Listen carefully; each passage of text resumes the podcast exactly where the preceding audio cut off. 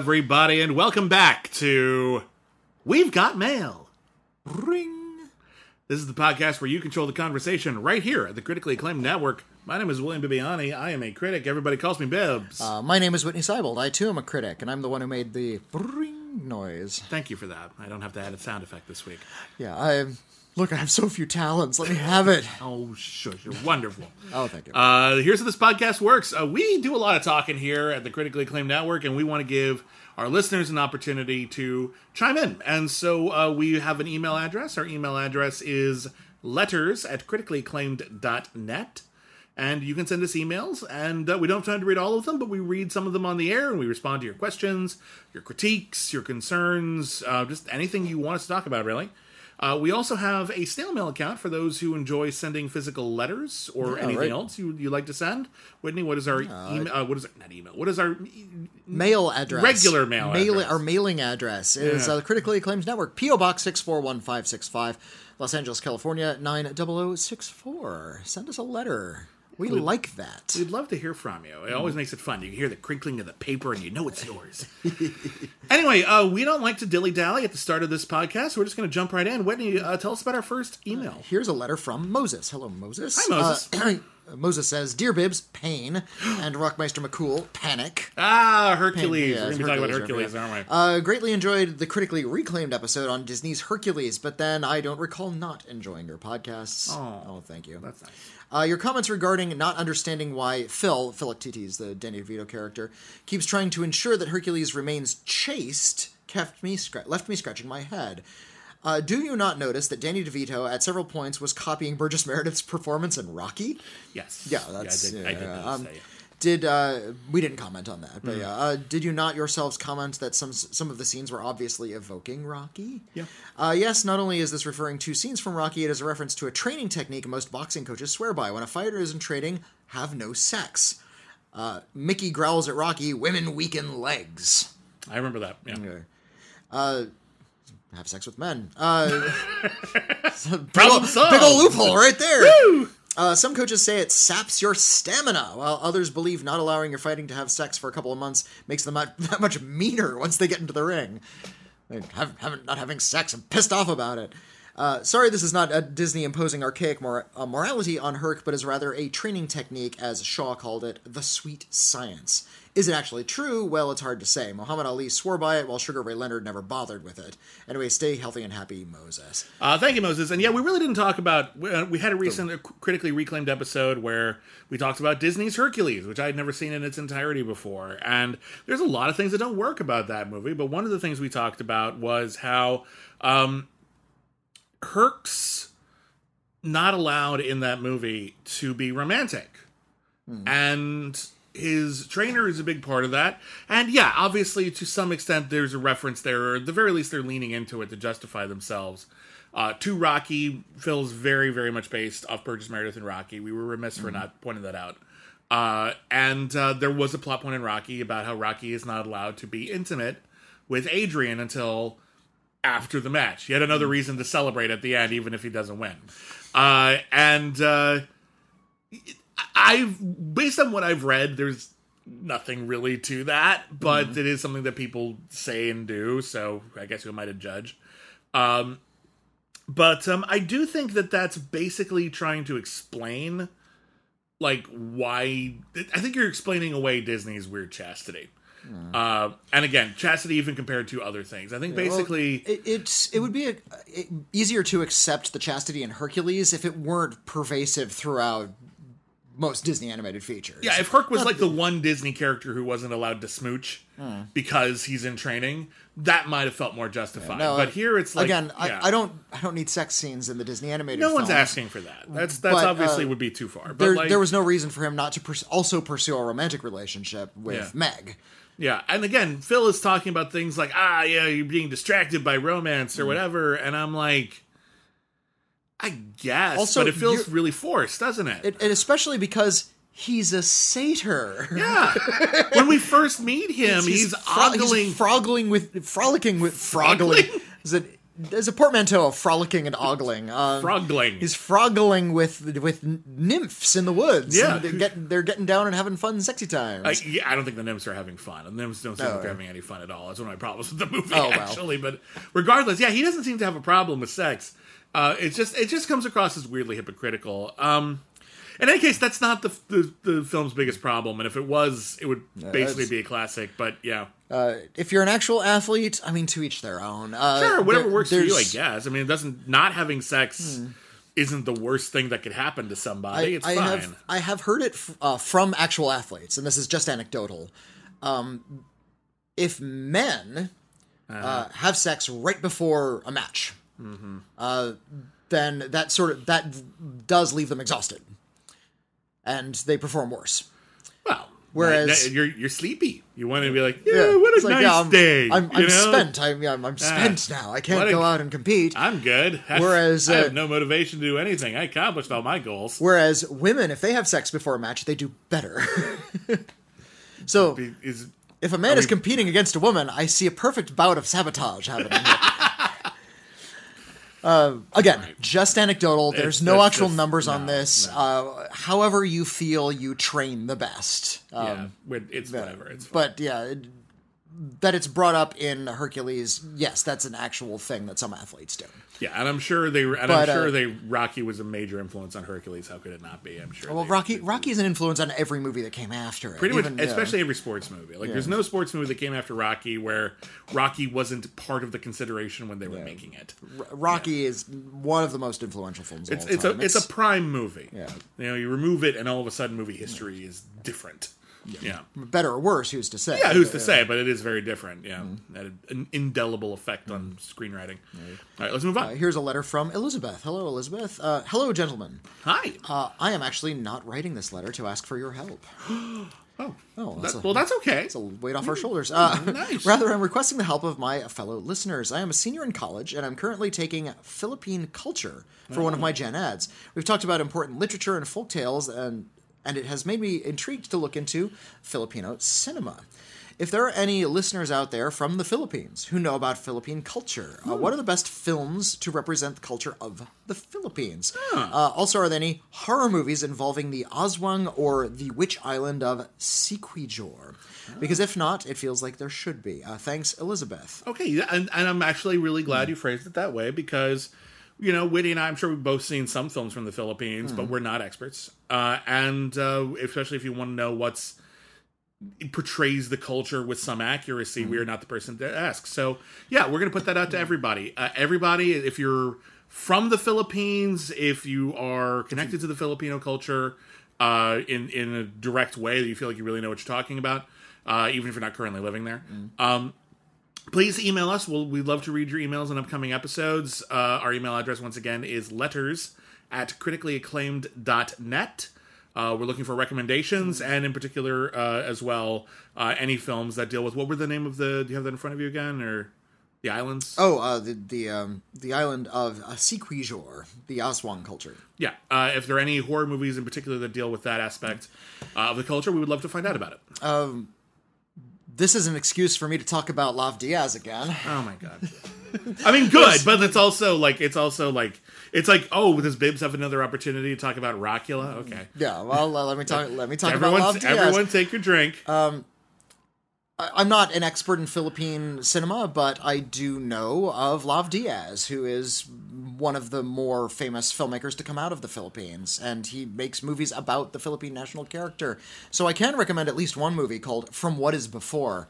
Uh, which uh, is about this little tiny uh, village out in rural uh, rural island of the Philippines, and uh, just sort of how there's a lot of cruelty that seems to be springing up from the ground in this little town, and how there's this uh, very slowly encroaching military force as as the dictatorship begins. Um, Lav Diaz talked a lot about the Philippine national culture in his movies and how uh, the, the the Marcos dictatorship really kind of warped everything around it, even in really subtle ways, even like way out where things weren't being directly involved. Um, So yeah, I recommend From What Is Before. A warning about Lav Diaz: his films are prodigiously long, uh, rather infamously so. From What Is Before is, I think it's five hours and forty-five minutes. It's a pretty long one, and uh, he tends to uh, lock his camera down. He shoots in this gorgeous, glittering black and white. Uh, all of these sort of natural scenes, and there's going to be a long, long shot where you're just sort of looking at trees swaying in the wind, and you hear you know the sort of the wind whipping around, and it takes you a little while to realize that there's a person in that shot, and they're kind of walking through these gigantic trees. Uh, you know, a, another creature in with this jungle. Uh, it's really, really beautiful, uh, and they tend to be pretty, pretty harrowing. I, I saw a film of his this year called Genus Pan. Uh, the, thena- the thesis of Genus Pan is humanity is shit. And that's kind of it. Uh, it has a happy ending, and then it double backs and gives you a sad ending instead. Uh, it's it's one of those kinds of movies at, about how people have done bad things because people do bad things. Uh, that's that's my one contribution to the cinema Yeah. of the Philippines, But again, we of- from my personal experience. again that's limited experience. I'm, I'm, I'm sure they're excellent movies. I haven't seen them.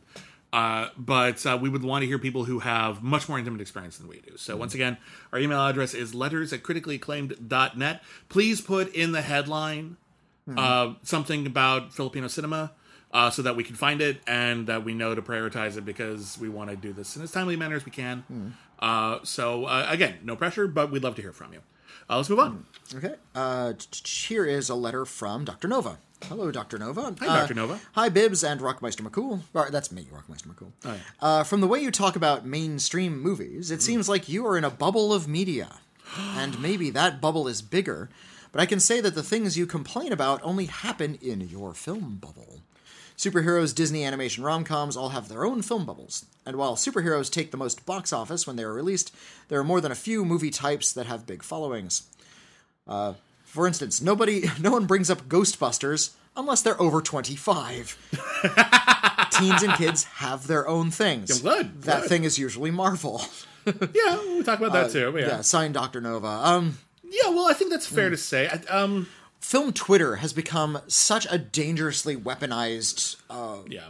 format of discourse that has warped even the best critics' minds. Yeah, if you spend too much, and I'm and I'm guilty of this too. Uh, you Absolutely, spend- we you- are uh, uh, every single critic who is on Twitter is guilty of this. Yeah, it's you, even even the great critics. you are you are susceptible to the influence of what is around you, what you're hearing, uh, and it's it's sort of like when someone says. I've heard some people say that like the movie the, the the term underrated and overrated means nothing. And I don't think that's true, but I think they're being so highly subjective that they're not really useful because you might know in your bubble of friends, whether it's online or in person, the people you talk to about movies, whoever you are, um, eight people, eight people who you talk to. Just I'm just picking a number out of a hat. Eight people you talk to about movies, and all of them think that 2001 A Space Odyssey stinks.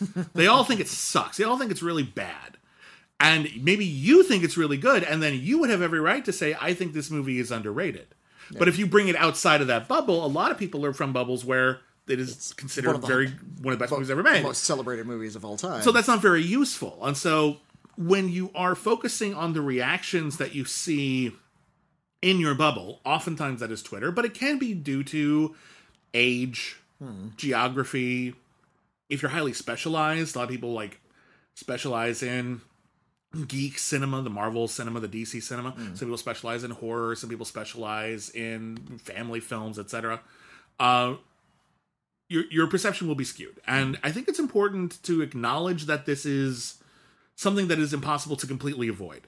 Because you can't see everything. You can't be a part of every single film conversation, Yeah. at least not equally. And there will always be some semblance of, well, here's what I'm most interested in. And so I tend to talk the most about that. And to an extent, that's a bit of a bubble. As long as you're honest about that and you're willing to admit that, I don't think that's the worst thing in the world. But I also think it's fair to be called out about it if we're not talking about it enough. And I think. Yeah, that's a good point. It, it's a good point. Uh, it's been really odd, um, sort of the Twitter conversation, because often I hear complaints about a thing without ever encountering that thing. Uh, I have read multiple essays and volumes coming down on the phrase elevated horror. Oh, yeah.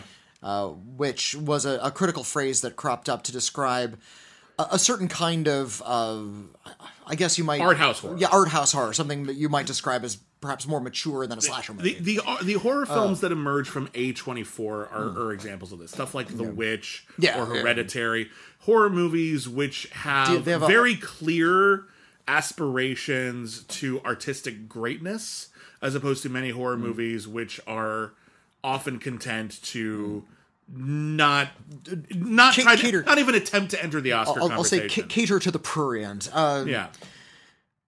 I uh, and I've I've heard all of these pe- all of uh, critics and peers of mine complain Mm. about how what a- what a stupid phrase. Can't we just you know put all horror together and some is great and some is not? And I have never once anywhere encountered the phrase in the wild. I Like, have so- when it first started. You did okay. And there was an initial essay or article or something that tried to popularize the phrase elevated horror. And I think what happened in that case was and it wasn't a real publication. I don't remember what it was. It was from like a hmm. significant publication. And it was it wasn't just like some blog on the internet. It was like a real Well, and clearly somebody was very enamored of these oh, yeah. films, so they were trying to be very complimentary. it was- it that was sounds a- like a complimentary phrase. Yeah, yeah, and and I, but it was misguided. I think we can. A lot of us agree on that. I've, And I've uh, read plenty of essays explaining why. I, and exactly. And I hmm. think what happened was is that horror in particular can be really gun shy about these kind of things because horror is often mischaracterized hmm. and horror is often uh, uh, held to these weird double standards where if it's good, all of a sudden some people say it's not horror. Uh-huh. And I think horror communities are very protective of the genre. And when they see something that might trend or might get picked up, they wanted to jump on it and say, "No, we're not cool with that. That that we're not. We're rejecting that outright." Elevated horror is just a way to say that this horror is good and all other horror belongs like in the trash heap. It's and not, it was not elevated. yeah, horror, it, even if it was well intentioned, there's so many ways it can go bad. We do not want to accept this, and I think I feel like they did a good job. I feel like no one uses it now as a result of it, but maybe it's okay to put it to bed now. I think yeah, they, was- I think we just I think we overdid it slightly, but I s- I see- the job was done and the term was not popularized. And I think Well- that's why I think I think there was there was a definite defense against that one. There's a definite defense, uh, an over defense, I would say, though, because I've, Arguably, yeah. I've- but again, this is anecdotal. This is my bubble. This is my experience of. You know, I remember whatever you're seeing on social media is catered to you. I, AI is changing what you see. It's, so you, uh, you want to like a weird, I- like a, a weird, just like fish out of water thing. Just pick up anyone else's Twitter and just scan through their timeline. Yeah, yeah, If they're not like if they're not exactly different. in the same community you are, like I every once in a while I'll like pick up my partner uh, Mm-hmm. M Lopez de Silva's phone for one reason or other. They want to show me like something on Twitter, Mm-hmm. and I just look up and down their timeline a little bit, and they follow completely different communities.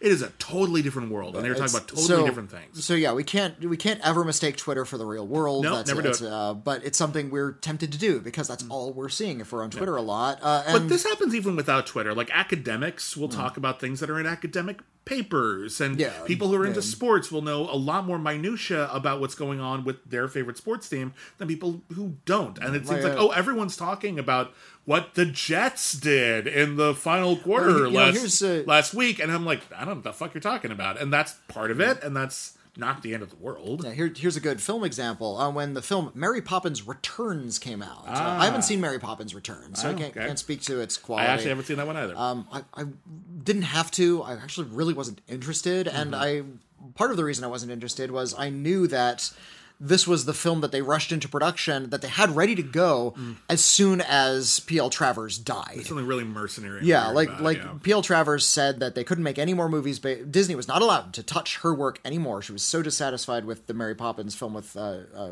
Julie Andrews that uh, they they couldn't touch her work until she died. But they had one ready to go for when she did. Yeah. And that was Mary Poppins Returns. And I after seeing Saving Mr. Banks, that kind of soured me on the whole relationship between Disney and Mary Poppins. Mm-hmm. I, so yeah, there's this whole kind of yeah mercenary commercial thing about Mary Poppins It just Returns seems like a that turned me distasteful off. enterprise, no matter how good it turned out. Meanwhile, uh, my dad doesn't know any of that. He doesn't care. He didn't see Saving Mr. Banks. Mm-hmm. He saw Mary Poppins back in the 60s. He hasn't revisited a lot on home video since. He just thought of it as a delightful musical with songs he can sing. He had the sheet music. He liked to Hmm. Sing those songs. So he went to go see Mary Poppins Return, and it was just a delightful gay romp. He was fine with it. Critics are going to be responding to all of this backstory. We have maybe too much information. Sometimes. My dad maybe is more more of the ideal audience, somebody who just has Well, he's the intended fun- audience. The intended I audience. That- I, know about yeah. Hmm. ideal, but I think he's the intended audience, and it's important to remember that we go to critics, and I even I do this too. I go to other critics Hmm. who have expertise in things that I don't have an expertise in. Everyone has their focus, and I go to them because they know more about it. Hmm. I don't go to them for the average. Uh-huh. Nothing wrong with the average. There's nothing wrong for only knowing so much about a thing. That's how we are about most things. That's how I am about music. I love music. Music is great. I don't follow music nearly as closely as I do film, uh, cinema. And I don't know as many bands. I don't know as much about the history. And you can always teach me things. And that's why I go to critics of music so I can go like, oh, how interesting. Or if I go to people who have more uh, developed, eclectic, or in-depth taste than I do, I learn things. But it is also totally okay for me to just put something random on Spotify and go, well, this sounds nice. I like this now. and that's okay. Yeah, yeah. It is okay. Um, but yeah, the, To be out of a bubble, to be there- first off, there is no such thing as being out of a bubble. Your bubble is just different. You're just moving Ma- into somebody else's bubble, Maybe yeah. it's bigger, maybe it's smaller, maybe it's a completely different location, but we're all in some kind of bubble because there's no one who can experience literally everything. Everyone has taste, everyone has interests, um, everyone has limitations. Anyway, my point is it's not a critic's responsibility not to be in a bubble. It's not a critic's responsibility not to have focus or expertise or even to ignore what's going on in their peers of their community, but it is a responsibility to say when someone says you're in a bit of a bubble to acknowledge, yeah. And here's where that bubble is. And here's I, I tend to be focused a lot more on the horror community than I do on a lot of other communities, so I tend to be in that bubble a little bit. Uh, but uh, and and less so, for example, the Star Wars bubble, where I always feel like I'm on the outside looking in on there. yeah, yeah. Uh, so totally fair, totally fair critique. I don't think it's entirely escapable. I think the best thing we can do is just be upfront about it. the most exciting thing is when the bubbles bump. Yeah. It's like I, I'm not outside of your bubble. Here's a fresh perspective. I'm outside Yeah. your bubble. Here's a here's a fresh perspective. Ah, my re- perspective is fresher than yours. Uh, pe- people get mad about it. I love it. Sometimes, yeah, Yeah. yeah. But uh, but Angus, thank you for bringing that up, and it's and it's totally fair. And again, we we we are coming from, and, and, age is totally a factor here. And the things that were mm. important to us growing up are not going to be the same No. to people who are growing up now. And that is one of the important reasons why we need young people to get into the critic game. Whether Yeah. you want to get into the business or whatever, we need your insights, and we need insights from people who aren't just casual about it, who really, really care and hmm. are eager to participate and are eager to make. Because that's one of the reasons I got into this. It's because when I was growing up, I felt like a lot of the movies that I was growing up with that were really important to me, that I saw artistic value in, were being overlooked, ignored, dismissed, disregarded, yeah. dismissed. And I wanted to enter the conversation so that I could say, I think these movies have a lot of value. And I think that we need voices to support them. And Mm-hmm. I think no matter how well intentioned we are, and I definitely don't try not to disregard n- newer young stuff out of hand just because it's not my generation, it's going to have a different impact because I'm not in that younger bubble. Yeah. Youth is a bubble too. So, Hmm. in any case, we need young voices to tell us, okay, Ghostbusters is just this old thing now, and people are less into it than they used to be. Perfectly reasonable. That's going to happen to most, if not all, things eventually. W- what is it?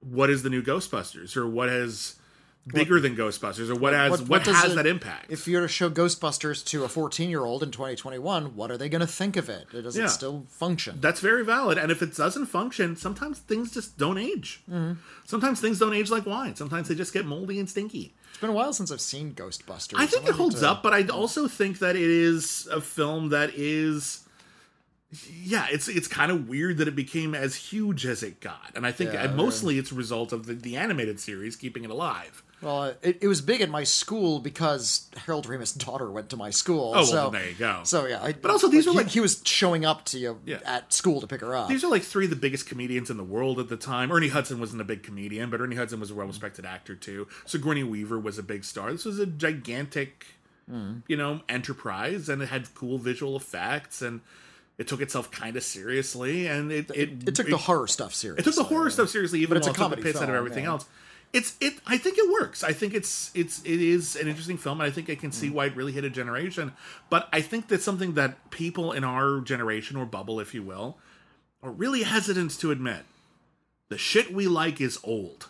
We're old. The shit we like is old. Well, it is we- okay to admit that it is old. we are old. Yeah. We're no longer the taste makers. No. I think that's frustrating for a, a lot of uh, people who discovered their voices in their 20s and Mm-hmm. Yeah. are now in their 40s. It's like, but I, I'm used to being listened to. Yeah, well, you're old now. It's also worth noting that a lot of the movies that get made are made from our nostalgia experience, but they're being aimed at younger audiences, and those Yeah. Audiences aren't always interested. They're not Ghost, necessarily. no, gonna- Ghostbusters is great. Yeah, whatever. We have TikTok. Yeah, they like, have other. they have other. They have other things. Other franchises. MCU is the big thing for a whole generation. It has been for over ten years now. yeah, it's about 13 years old. That that's series. that's a that's a sizable chunk of cinema history. Mm-hmm. That that dominated the box office. That's a big deal. We can't pretend that that's a blip. That's a big deal. So we have to acknowledge that, and we have to accept that, and we have to listen when younger people are saying that's that's old now, and that's fair. That doesn't mean it's bad. Doesn't mean it's irrelevant. Doesn't mean it's not an important part of history. Sometimes it isn't, but sometimes it is. But yeah, I think about I I think about some of the movies that were really formative to me, like I don't know, RoboCop or Total Recall. Like those were like two big movies when I was growing up.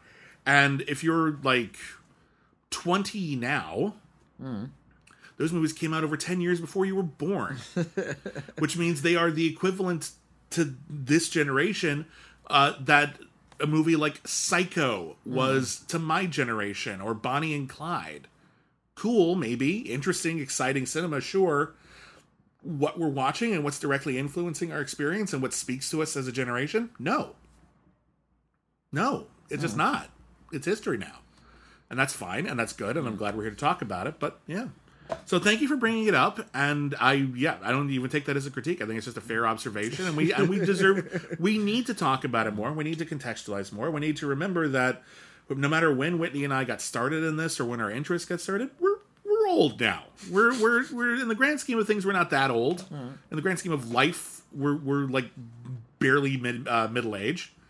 But at the same time, fr- from an art perspective, and art moves in much more quickly in generations.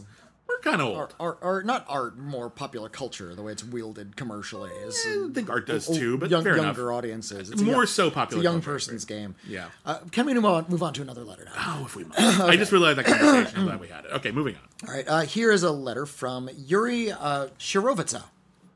Hello, Yuri. Uh, I it it says in parentheses, I love listening to people struggling to read my surname. Ah. Because it's a, a Polish surname with CZs and SZs. and- hopefully we hopefully we did it. We I, did it. I hope I, I hope I did it justice. Uh, hello, Bibbs and Wit. A few weeks ago, you were talking about movie titles and their translations. Oh, yeah. I am from Rio de Janeiro in Brazil, and I've got some more cool or odd translations. A couple Nice. of 007 translations because I was watching them all last month. Uh, real fast, in case anyone missed an earlier episode, uh, when a movie is released in another culture, sometimes they change the title. Hmm. Often they change the title because the literal translation of the title doesn't work because of the nuance of language. And so sometimes movies have dramatically different titles depending on what region they're released in. We've done a few of them before. I'm very curious to see what Yuri has to share with us. Let's see. Uh, Doctor No was called the Satanic Doctor No. Ooh, that's better. That's Uh, much better. Moonraker was called 007 Against the Death Rocket. Also better. The Living Daylights was called 007 colon marked for death. Not as good. Eh, it's, it's fine, yeah. And uh, Die Another Day was called A New Day to Die, which sounds like a different Bond. Well, it, it sounds like it's the exact opposite, doesn't it? Hmm. Die another, uh, die another day, a new day. They're both about dying on a different day from today. I, I guess the implication for a new day to die, I, I was taking it as well. You died before, and now we're going to die on Tuesday now. I, but I Is, guess is, is Tuesday good for you? is Tuesday di- good for you to die? Die Tuesday, we're good. That's Tuesday. that's the next James Bond Yeah. movie. Is, Tu- is Tuesday good to die? Uh, one particular case surrounds the word panico or panic. Uh, the Scream franchise was translated as panic. Okay. I think that due to its success, a couple of horror movies added the word panic to their titles. Oh, yeah. Lake Placid was called Panic at the Lake.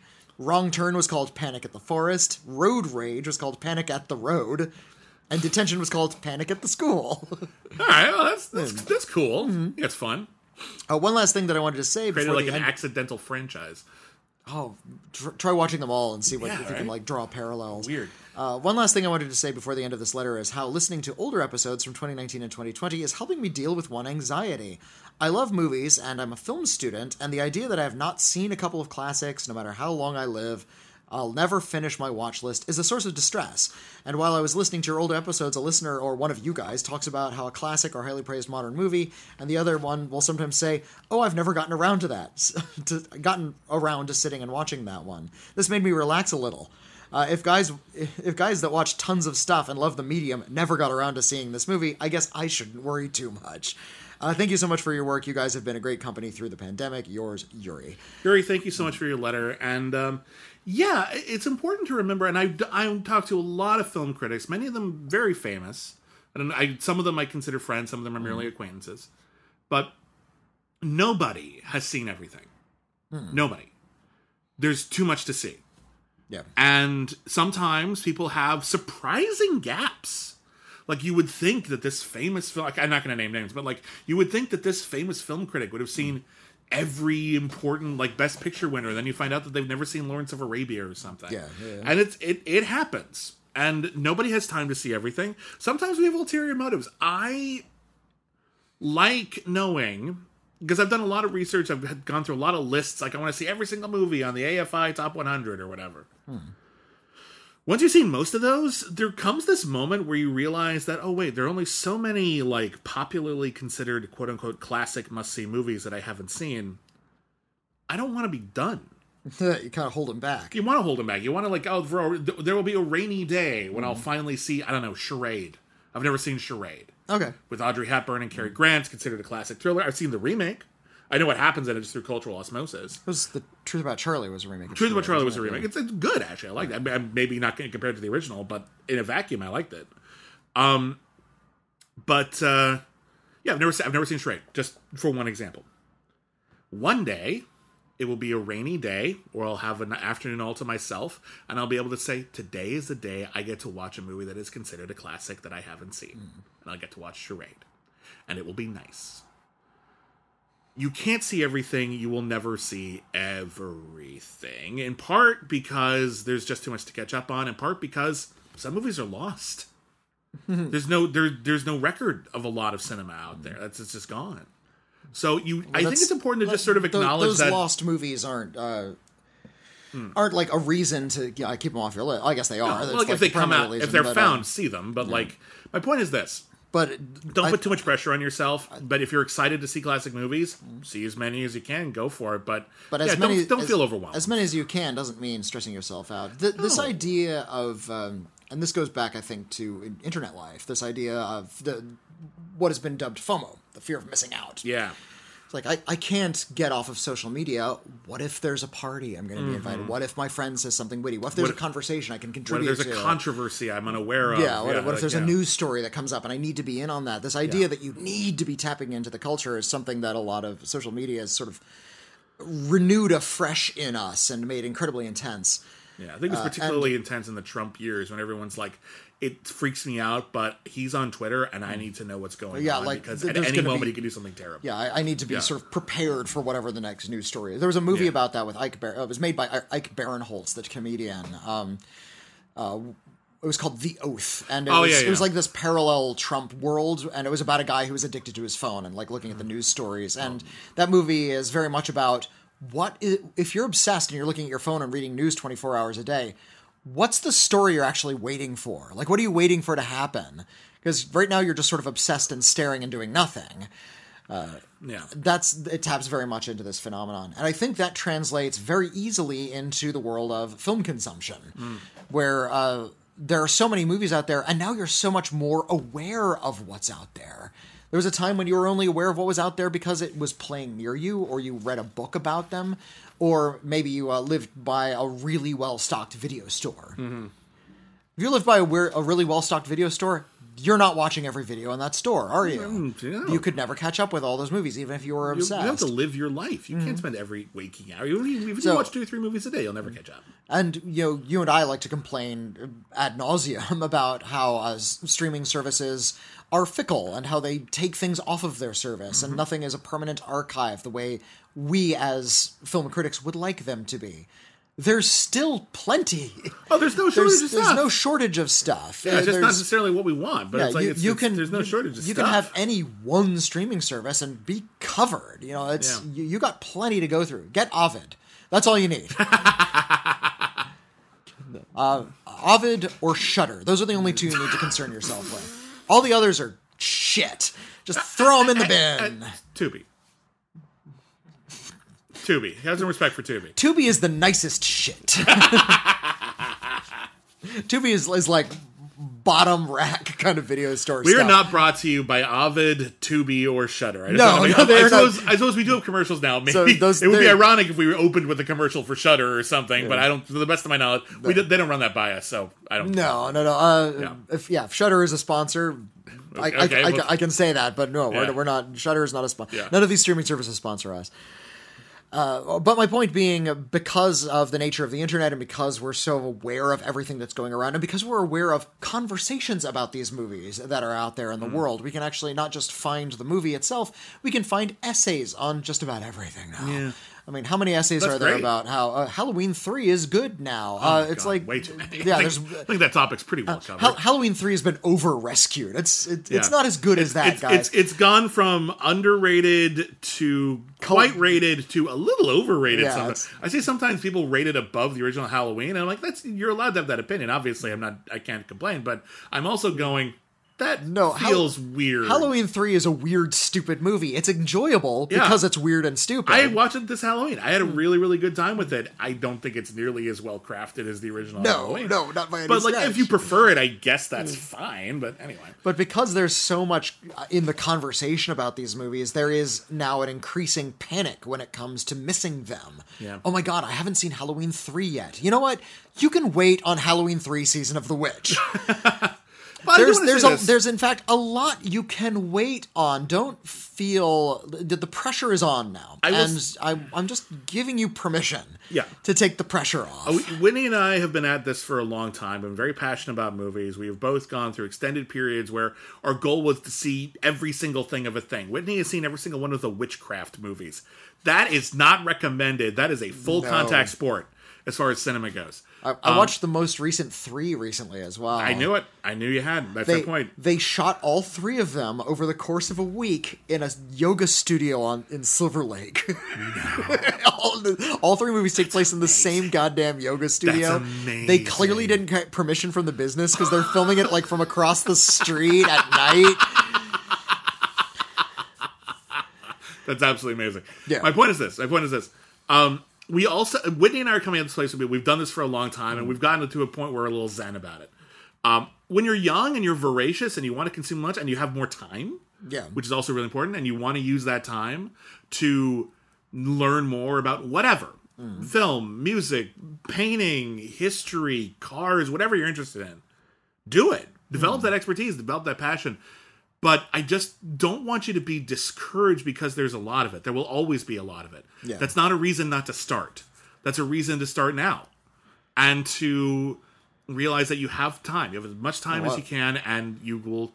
You can spend your whole life doing it. You can spend a couple of years doing it. You Mm. can binge it all in a month and say to yourself, "Eh, movies aren't for me," and that's okay too. Just don't let yourself get discouraged by the sheer volume Well, out there because that's not going to change. And just don't let anyone. Don't ever let anyone treat you like you're less than because you haven't seen a movie yet. You haven't Well, got to it yet. Yeah. Just say, "I'll get to it." Stop being a weird gatekeeper dick about it. Well, Some people do. Some people are like, Some- and, I, and I- and I know when I was younger and less mature, I did this Yeah, too. Like, oh my god, I can't believe you haven't seen the original Texas Chainsaw Massacre. I was a dick. I was a dick about that. When what I Hmm. Oh, should have yeah. said was, "Oh, you haven't seen the original Texas Chainsaw Massacre? We, we You're gonna look. have such a good time when you do. Do you want to watch it together? That's the attitude. that's uh but if, of course you know shaming your friends is is a, a Time honored gr- tradition. yeah time honored ha- habit of teenagers um Yeah, but with something we shouldn't uh, encourage. Uh, no, but uh, you know, I, I acknowledge that it does still happen. Uh, here's something else to encourage you as well. Uh, y- your list in your head, the things you've seen, your favorite movies, those are yours and yours personally. True. They matter you- to you. They've you- affected your life. You don't necessarily need to adhere to another person's list. You can get a recommendation. If something sounds interesting, you watch it. You mm-hmm. can form your own opinion on it, but your personal canon is always going to be your personal canon. And if you discover something that is yours, that's way more exciting Yeah. than getting in on a broader conversation on s- uh, that everybody else is talking about. If you if you if you watch Vertigo for the first time, you do not have to even if you like it, it doesn't have to be in your top 10 of all time just because the Sight and Sound poll said it was the best film ever made. And if you watch, I don't know, any even a movie that people disregard, I don't know, the movie Desperate Measures starring Andy Garcia and Michael Keaton. If that's the most important movie in the world to you because that connected with you on some personal level, it's a very random film I picked, but in any case, regardless, that's good. Tell people about that. Make that share because maybe other people will see it too. That's that's important, and that's how those movies that become canonized become canonized because people stood up for them. And some some of them are easier battles than others. Some of them are uphill, but they're worth fighting if you care. So. Anyway, we should move on. But again, thank you. Really good letters this week. I really love this week. Let's let's move on. What do we got? Uh, here's a letter from Andrew. Hello, Andrew. Um, hiya, Bibbs and Rockmeister Mac- Maccool. Very strange spelling. Every spelling of Rockmeister Maccool is correct. That's the way. Um, while listening to the recent episode of Only the Best, where you discussed the film Madame Curie, uh, you made an offhand comment about the relative unimportance of their daughter. Uh, this seemed extremely odd to me, given that the film was based on a book written by the younger daughter of Marie and um, Pierre Curie, Eve. It's possible, given the focus on Marie rather than her family's legacy, the filmmakers chose to ignore the daughters, but it seems also very odd that no nod was given to the fact that their elder daughter, Irene, was also a Nobel laureate who had been awarded just eight years earlier in 1935. Not really a question I know, but I find that tidbit fascinating that the Curie family has five Nobel Prize winners in it. As, uh, I suppose to make this a question, uh, I can ask what are some egregious examples of important facts being left out of biographical features? I know it's impossible to cover an entire life in two to three hours, but some films do a much better job of highlighting the most important points. I'm not talking about creating scenes that obviously didn't happen. I'm looking at you, Mike Myers in Bohemian Rhapsody, or things that are compressed together for time for dramatic purposes. I'm talking about completely ignoring important facts that completely change the story. Any thoughts, Andrew? Uh, great, great question, by the way. And uh, for people who don't know, one of our Patreon exclusive podcasts, it's called Only the Best, and we review every single film ever nominated for Best Picture. And we just started. There's a big chunk in the 30s and 40s where there were 10 nominees for Best Picture, and uh, we've been divvying those up half per podcast. We usually do all the nominees in a year, but when it's 10, we do five and five. Um, I think we started. Was it 43? We just started or 44? 43. We started the Best Picture nominees of 43, and one of the Best Picture nominees of 43 is a biopic of Madame Curie uh, called Madame Curie, and it stars Greer Garson, uh, who starred in Mrs. Miniver and just won an Academy Award for it, uh, and Walter Pidgeon, her co-star from Mrs. Miniver, and a few other co-stars from Mrs. Miniver as well. It's very much a re- a reunion thing. Hey, this won a bunch of Oscars. Let's do it again, and we'll do this big uh, Oscar bait type biopic, and it's a respectable film. It's also a weird film because one of the big legacies of the Curie's research uh, was all of the various technologies that we now use radium for, some of which are mostly, if not entirely, beneficial, like X rays Yeah. or uh, chemotherapy. However, that research was also used to build the atomic bomb. The movie came out before the atomic bomb had been invented and used. Nowadays, if you do a biopic of Marie Curie, and there was there was one last year called Radioactive, starring Rosamund Pike, which is quite good, uh, you would need to include that information because that's the context. This is how the atomic bomb started here, ironically enough, in this love story Yeah. yeah. excuse me, knocked over something. Uh, but it, when this movie came out, that wasn't a thing. So it ended relatively happily, even though they left out some key stuff, like the fact that Marie Curie's ra- uh, radiation studies irradiated her and led directly to her death. Th- the movie knew that. The movie doesn't talk about that. Yeah, yeah. They they foreshadow it a little, but they don't address it because they wanted to end on a happy ending. Hmm. And the movies, I apologize if we gave the short shrift, but the movies give a short shrift to their kids Yeah, that- who we- are we who don't had talk, interesting lives in themselves. we don't talk about them because the movie doesn't talk about Yeah, them. yeah. Um, but we should probably should have mentioned it. So thank you for bringing that up. I really appreciate that. Yeah. But there's a lot of movies that do a very poor job of telling the story of someone's life for one reason or another. the um the notion of like leaving out like a really something really important uh sometimes come up with uh, biopics that tend to be a little uh, hero worshipy, trying to Yeah. show their subjects in a very, very positive light, even if they've done negative things. Um, Ed Wood is actually guilty of omitting a lot of Oh, things yeah. about Ed Wood's life. um, They wanted to show Ed Wood's life as something very, very positive. And if you know anything about the end of Ed Wood's life, it was not positive. He died, you know, in, in im- impoverished alcoholic squalor in one of the worst buildings in Los Angeles. It was not a happy ending for that man. Um, a, a film came out called All Eyes on Me. Oh, I didn't see that It was, about- it was a Tupac documentary, Yeah, yeah. or not documentary, a, a biopic, and it glossed over everything. There was uh, an incident where uh, there's conflicting statements as to what happened, but uh, a man was like beaten in a hallway where Tupac just happened to be, and it's depicted in the film as he just happened to be there. Uh, he went to a party and violence just happened to break out, and it is exonerating uh, him from anything that he might have been involved in to the point where it feels like they're obfuscating. Uh, it is not good. Yeah, no, that's uh that's really really rough. Um let's see. Uh Gandhi. Oh, Gandhi has some skeletons in his closet that uh, the movie Gandhi doesn't address. Think that's uh, maybe something to mention. Um, yeah, the movie kind of popularized the view of, of how mo- many people see Gandhi. Yeah, exactly. Like the and, and they and they see him as a saint, and he, he wasn't. He was deeply flawed in many ways. Uh, a Beautiful Mind. If you look into John Nash's actual life, a lot of unpleasant things that that person was responsible for, or did, or believed, and um, they just don't mention those at all. Uh, the Theory of Everything is a film that's about how uh, Stephen Hawking's very rapturous marriage to uh, uh, well, his first wife Felicity Jones, his plays her, I forget her name, um, kind of glosses over a lot of the bad things that happened in that marriage. Um, I mean, I'm trying to think. I mean, there's pretty much any biopic has to leave something out, Yeah, and, uh, and oftentimes they're if- leaving out things that would make them unsympathetic. Yeah, there's there's sometimes you do get like a warts and all biopic, and you know focuses on like all of the horrible things they did. Those tend to be very rare though, because we're still stuck in this mold that a biography has to be th- this old-fashioned American notion of a portrait of the great great man usually, but portrait of the great person. So yeah, we're not going to focus on uh, their failings, or if they were uh, notoriously cantankerous, it's going to be depicted as sort of like a a, a personality quirk. Um, do you remember the movie Shirley with Yes. uh, Elisabeth Moss? Yeah, yeah, I do. Shirley Jackson. Yeah, yeah, yeah. Uh, that's half uh, uh, fictionalized because uh, half of the movie takes place around this couple that was living with Shirley Jackson Mm-hmm. that never existed. They're not real people, and uh, it's all.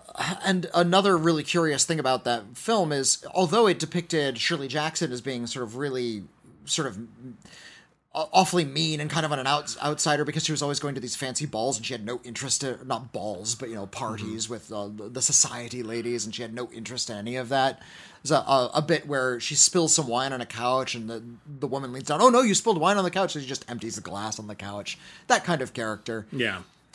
And a lot of the anx- uh, the anxiety of the character in that movie is that she doesn't know uh, what her legacy is going to be like. She's not had a you know she's concerned about being a mom and having children and just sort of passing on her legacy, whereas the young couple she's living with are is having a baby.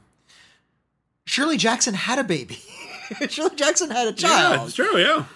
Uh, and in fact, the the span of uh, of time that that movie covered, she had already had a child at that point. So this idea that she's concerned about whether or not she can have a child is completely counter to the actual life of Shirley Jackson. Yeah. That's a, an important detail that they left out. Yeah, I'm trying to think. I mean, there's there's a ton. I mean, we just mentioned that Saving Mr. Banks is a biopic of P.L. Travers, which basically suggests at the end of that movie uh, that P.L. Travers was so pleased that Disney took her creation and made it his. And when she cried at the uh, premiere, she was crying because it was so great. Su- such a beautiful thing. really, I'm, you, you're the one who saved my father. I'm, I'm so Disney, not I'm so glad you could understand my work more than Thank me. you for Disney. following Yeah. me to, to to England and telling me that you understand my work better than I do. And then we cut to a few months later, and I'm wearing pastels as if that's character development. I hate that movie so much. I hate that movie too, but like in the in reality, she was crying. She hated it. Hmm. she hated the damn movie. But it's so self congratulatory that you lose all that context. Um, again, any biopic, uh, uh, even biopics that like try to address things, sometimes fuck it up. Like Bohemian Rhapsody portrays Freddie Mercury as queer, but it also really tries to avoid getting into it as much as it can. Yeah. In a very weird and frustrating way, and it pissed a lot of people off, and with good cause. That movie is so inaccurate, uh, like in so many ways. It's ridiculous. Um, but anyway, we could we could do like a whole podcast on nothing but biopics and what they fucked up. Yeah, yeah. Uh, and uh, but there's plenty of research to be done on that online. I encourage you to do some more searching. But um, yeah, there's no shortage. I think we have time for one more. Okay. Um, I, I had closed it. I thought we were wrapping up. Let me reopen uh, my, my mail. Oh. No, no, no. we'll- All right, no, uh, we can wrap up there. You want to No, up no. I'll do one more. Okay. Uh, because we got a Star Trek letter. Oh well, then we have gotta to do talk this. about a Star Trek letter. Uh, this is a letter from Todd. Hello, Todd. Uh, hello, gentlemen. I will keep this short in the hopes that you will go along with it. Why don't any Star Trek movies end with an argument instead of an action sequence? This would seem like the perfect franchise for this to happen. I would love to have seen Star Trek Beyond. I would love Star Trek Beyond so much more Hmm. if instead of Chris Pine and Idris Elba fist fighting each other, they sat down and had a complex conversation about ethics, philosophy, and science. I look forward to listening to the next three hours of debate that you will cut down to five minutes, despite me. Thank you, Todd. We almost never cut down our conversations. Excuse me. we almost never cut down our conversations, by the way. Um, yeah, They're um, almost exclusively unedited. Star Trek movies Hmm. are not a good example of Star Trek. Star Trek has always functioned better as a TV show. Well, that's uh, your philosophy. I don't necessarily agree with that. Oh well, um, like uh, I, I remember hearing discussions as to like if, if you could save uh, one Star Trek film to represent the series, Mm-hmm. you look at them all. Some of them are quite good. I would say Star Trek, the motion picture, or Star Trek Six are uh, sort of the best examples of, of what Star Trek is. I, yeah, um, yeah, yeah, yeah, probably, yeah. None of the Next Generation movies. The Next Generation Hmm. movies are all varying degrees of bad. I disagree with you there. Okay. I think First Contact is fine. I think First Contact But is. here's here's the issue with First Contact, and this is what go, the letter goes to. It turns Star Trek into something a lot more actiony. Uh, but here's where here's here's Hmm. where we disagree here, because you're arguing that the Star Trek movies, because they tend to be, uh, uh, the Star Trek movies came out after Star Wars, and there was this general sense that there is now a template for successful sci-fi movies that are expensive, and Star Trek often does better financially when they are more action oriented. Your Wrath of Khans, your J.J. Abrams movies, etc. and generally speaking, financially, that more or less holds out. Uh, but the show is often more philosophical. The show is often more egalitarian or diplomatic in how it resolves crises. Uh, however, one of the things that I think defines Star Trek is exactly how malleable it is. And mm-hmm. how in the same season of a Star Trek series, you can have episodes that are thoughtful and philosophical and very mm-hmm. mature. You can also have episodes that are scary monsters. You can also have episodes that are action oriented and are basically like submarine movies in space. All of these things are Trek. Mm-hmm. The movies tend to So, focus well, on the yeah, action oriented I was going to say, then why are think- all the movies kind of the same? Well, They're not that malleable. They keep on tilting back to the same the mo- genre. but the movies are ultimately what is it? We're, we're at we're like twelve or thirteen movies now. 13 now, 13 yeah. movies now. Fourteen if you count Galaxy Quest, which you should. um, there are fourteen movies now. That is wh- what percentage of Star Trek stories is that? Like one Hmm. maybe. It's it's which is why I think the shows are a better exemplar of of what we need to keep discuss about Star But Trek. but again, though, it's it's they they they only represent this one part, and, So and it's, it's- a part that the, a lot of people who don't follow a lot of Trek, they're the only ones they'll see, Hmm. and that can be kind of frustrating.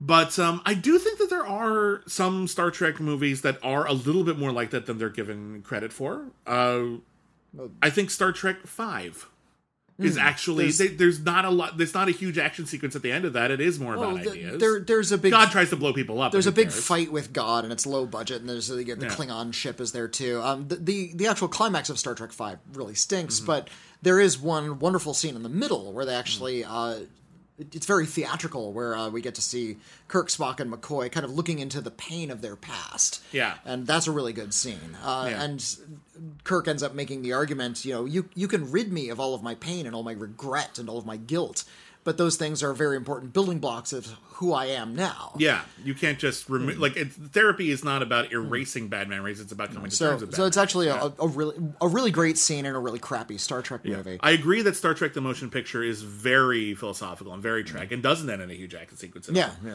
that's definitely a good example of what we're talking about here. But, I would uh, argue, the, uh, uh, Hmm. uh, Voyage Home doesn't end in fighting. Obviously, it ends in a bit of a of a escape sequence, That's true, but yeah. it's not, it's still not fighting. It's still and it ends with uh, uh, it's still a yeah. it's still a crisis of action. yeah, uh, whereas but it's also not violence, and I think that's a key distinction. I, I think just it, it comes to comes down to a lack of creativity on uh, the parts of the filmmakers and uh, expectations on parts of the audience. Uh, Yeah. I remember uh, Jonathan Frakes, who directed uh, First Contact and Insurrection, talking about how people want Star Trek to be action. And I just wanted to yell at the screen, no, we don't. We want the, something like really slow and thoughtful, like the show was. and unfortunately, slow and thoughtful, uh, a mass audience either doesn't want that or isn't used to that or Yeah. uh, is trained not to expect that. So if it comes, if they release a big Star Trek movie, they're going to want to see a lot of movement and laser beams. Right. What do I want to see? I want to see the slow, thoughtful thing as well. I think they should make a slow, thoughtful thing and see. Check. I think you can. I think there's something you You can know, do a- a- here. you know, if, think- if, if I want to see it, surely other people want to see it as about well. Think about here's the deal. You can have movies with satisfying climactic sequences Hmm. that are full of conflict and threat and danger and suspense without resorting to violence. Hmm. And I think that's what we're talking about here. And I think instead of maybe using the template for a successful Star Trek movie of The Wrath of Khan, which was successful because it was different, hmm. because it was unlike most other Star Treks. It was a, it was it was a change of pace and it was hmm. very satisfying. But then they kept chasing that over and over again. We got to do make it more like Khan. That was a mistake. We need something new and we need something exciting, and you can do that without action. What if instead of focusing on how can we make this more like Khan, what if we think about other movies that are exciting and thrilling and satisfying that don't have action in them, and maybe we could use that as a template. Like, what if? And I feel like we danced around this a little bit in uh, Star Trek Six of the Undiscovered Country. Hmm. But what's a movie that has an incredibly thrilling sequence at the end that everyone remembers, everyone can quote, and has no violence? Hmm. A Few Good Men there you go. takes place in the military. There's a mystery, there's murder, there's real stakes. But in the end, it boils down to a conflict between two people who are yelling at each other and, Yeah, who, and who believe in very, very different things. And And that it's a conversation hugely between famous sequence. Same Yeah. with uh, uh, Scent of a Woman. "Scent of a Woman. Yeah, the the end of Scent of a Woman. Well, people. Okay, well, my Well, I guess that's a drama film, but Yeah, yeah. my experience, people don't talk about the end of Scent of a Woman so much as they talk about the tango scene. But Yeah, fair enough. I guess my point is, Few Good Men works he's for not me a snitch. That, A Few Good Men works for me because I feel like it's easy to transpose that onto Star Trek because it's it's courtroom oh, drama. it's set in the military. military, Yeah. yeah. you can you can do that. Or or here's another one. Here's a great movie that is often considered an action movie. There's almost no action in it. Crimson Tide. Crimson Tide is a submarine movie, and it is a submarine movie starring Gene Hackman as the captain of the submarine and Denzel Washington as the second in command. And they receive an incomplete message that suggests that World War III has started and they need to fire the opening salvo of nuclear missiles. Gene Hackman believes they should send off the missiles. Jen- Denzel Washington believes that because the message is incomplete, we cannot trust that. That could be subterfuge. That could be false. That could be misleading. That could be a, a test or something. and We just didn't get the complete picture. And there's the, the the crew is divided, and it boils down to this battle of wills, not violence, wills. That's something you could put in Star Trek. It'd be very very satisfying without necessarily making it all about action. I think it's something that requires people to not only take risks but be willing to invest in risk because people believe that Star Trek will only be successful if it's more actiony. And there have been enough examples to suggest that. However, there have also been enough examples where people rejected action Star Trek. Nemesis didn't make a lot of money. Beyond and Into Darkness somewhat underperformed. Mm. That's not what they wanted. So I would love to see Trek, if it comes back into theaters, take a different tactic altogether. I would love to see a straight up horror Star Trek movie. Which you could Make it a monster movie. There's, Make- there's do it. plenty, plenty of monsters. Yeah, and know, and and without and un- can it- untapped horrors of space. if you can do it as a standalone, we just use Yeah. Trek as the hmm. thing that we're familiar with, and there's a bunch of characters we don't know. All of a sudden, we can kill them, and then it can actually be like a cool be PG thirteen. I don't, we don't want to like push people away, but you can do a PG thirteen monster movie in space with Star Trek. They did it on TV all the time. do it. That would be my take. I was gonna, Wouldn't- yeah. gonna, I was gonna make a point, but I forgot what I was gonna oh, say. Oh, I'm sorry. But uh, th- this idea that th- and it's a, it's really i think what i was going to say is that this is a crisis of storytelling Yeah. that uh, th- this is save the cat nonsense where people think that save the cat is a template on how to write a screenplay rather than just a suggestion as to how certain screenplays work It's just an observation that every screenplay more or less follows the same so- really rudimentary rules. They have a beginning, middle, and end. Well, yeah. Be- because uh, films with a lot of violent action set pieces at their end tends to be more successful, we start to think of that as being the only way to solve a crisis. And now we have movie after movie where there's a big violent set piece at the end, whether or not it's appropriate. Yeah. Sometimes they uh, feel really tacked on. Most You- of you- the time, they feel tacked even on. Undiscovered Country, which is my favorite Trek film, you don't need the final battle with Christopher Plummer. I, You could I- remove that, and it could just be about an assassination attempt, hmm. which is itself an act of violence, but it's not a huge action sequence. You don't need that bit. Yeah, It's fun, but you don't need it. Movie works without it. it's even worse in Generations, where, Yeah. they, where they actually reuse footage from Star Trek I 6. know it's so, so cheap. It's so awkward. but yeah, the, this notion that uh, a all films need to be action films is something we've been tilting toward for the last fifteen or twenty years, and uh, it, it's really frustrating because action films have very limited ways of resolving stories. Mm-hmm. They have to resolve with action, and that's not what Star Trek has. Oh, has no, is mostly not about. That's not what life is Yeah, and- about. You, yeah, need, like, to, you need to have more tools in the toolbox than that. Yeah, and you know, if, if all you're seeing in film is violence is the thing that solves problems, well, you're going to start to think that in real life violence can solve problems. So you know, there's there's some damage that can be done from watching too many. Th- of these think about how many well. times you've heard people argue that oh batman should have just killed the joker by now Hmm. no that's not the point if that's the point that you're getting across i think the media is telling you Yeah. you're not hearing you're not seeing enough stories that explain that there are other ways to solve problems Yeah, that are that, suc- that succeed unlike Batman batman, should not constantly having to reapprehend the joker which admittedly kind of undermines should not the efficacy of batman but not kill the Joker, just cut off his hands and feet and pull out his eyes. Boom, done. Anyway, uh, on that note, we're out of here. Um, I am not affiliated with this man. That's not true. Uh, thank you, everybody, for listening to We've Got Mail. Uh, again, if you want to write into a future episode, our email address is letters at criticallyacclaimed.net. We also have a P.O. Box. Witney, what is that? uh, right into PO Box six four one five six five, Los Angeles, California nine double o six four. We would love to hear from you, so please chime in. Uh, again, a couple people uh, asked for uh, actual input from our other listeners, so especially if you are uh, uh, living in or from the Philippines or have uh, connections to the Filipino culture and someone's looking for recommendations, we would love to give that a signal boost. So please email us. We'd love to hear from you. Uh, but just in general, anything you want to talk about, it's all fair game. Um, we're also on Twitter at Critic Acclaim. I am at William Bibbiani. I'm at Witney Seibold. And of course, we talked about some of our Patreon stuff. We have a Patreon. It's patreon.com slash critically acclaimed network. We have a lot of bonus podcasts for everybody, including stuff about Star Trek, stuff about Batman, stuff about the Academy Awards, commentary tracks, the whole business.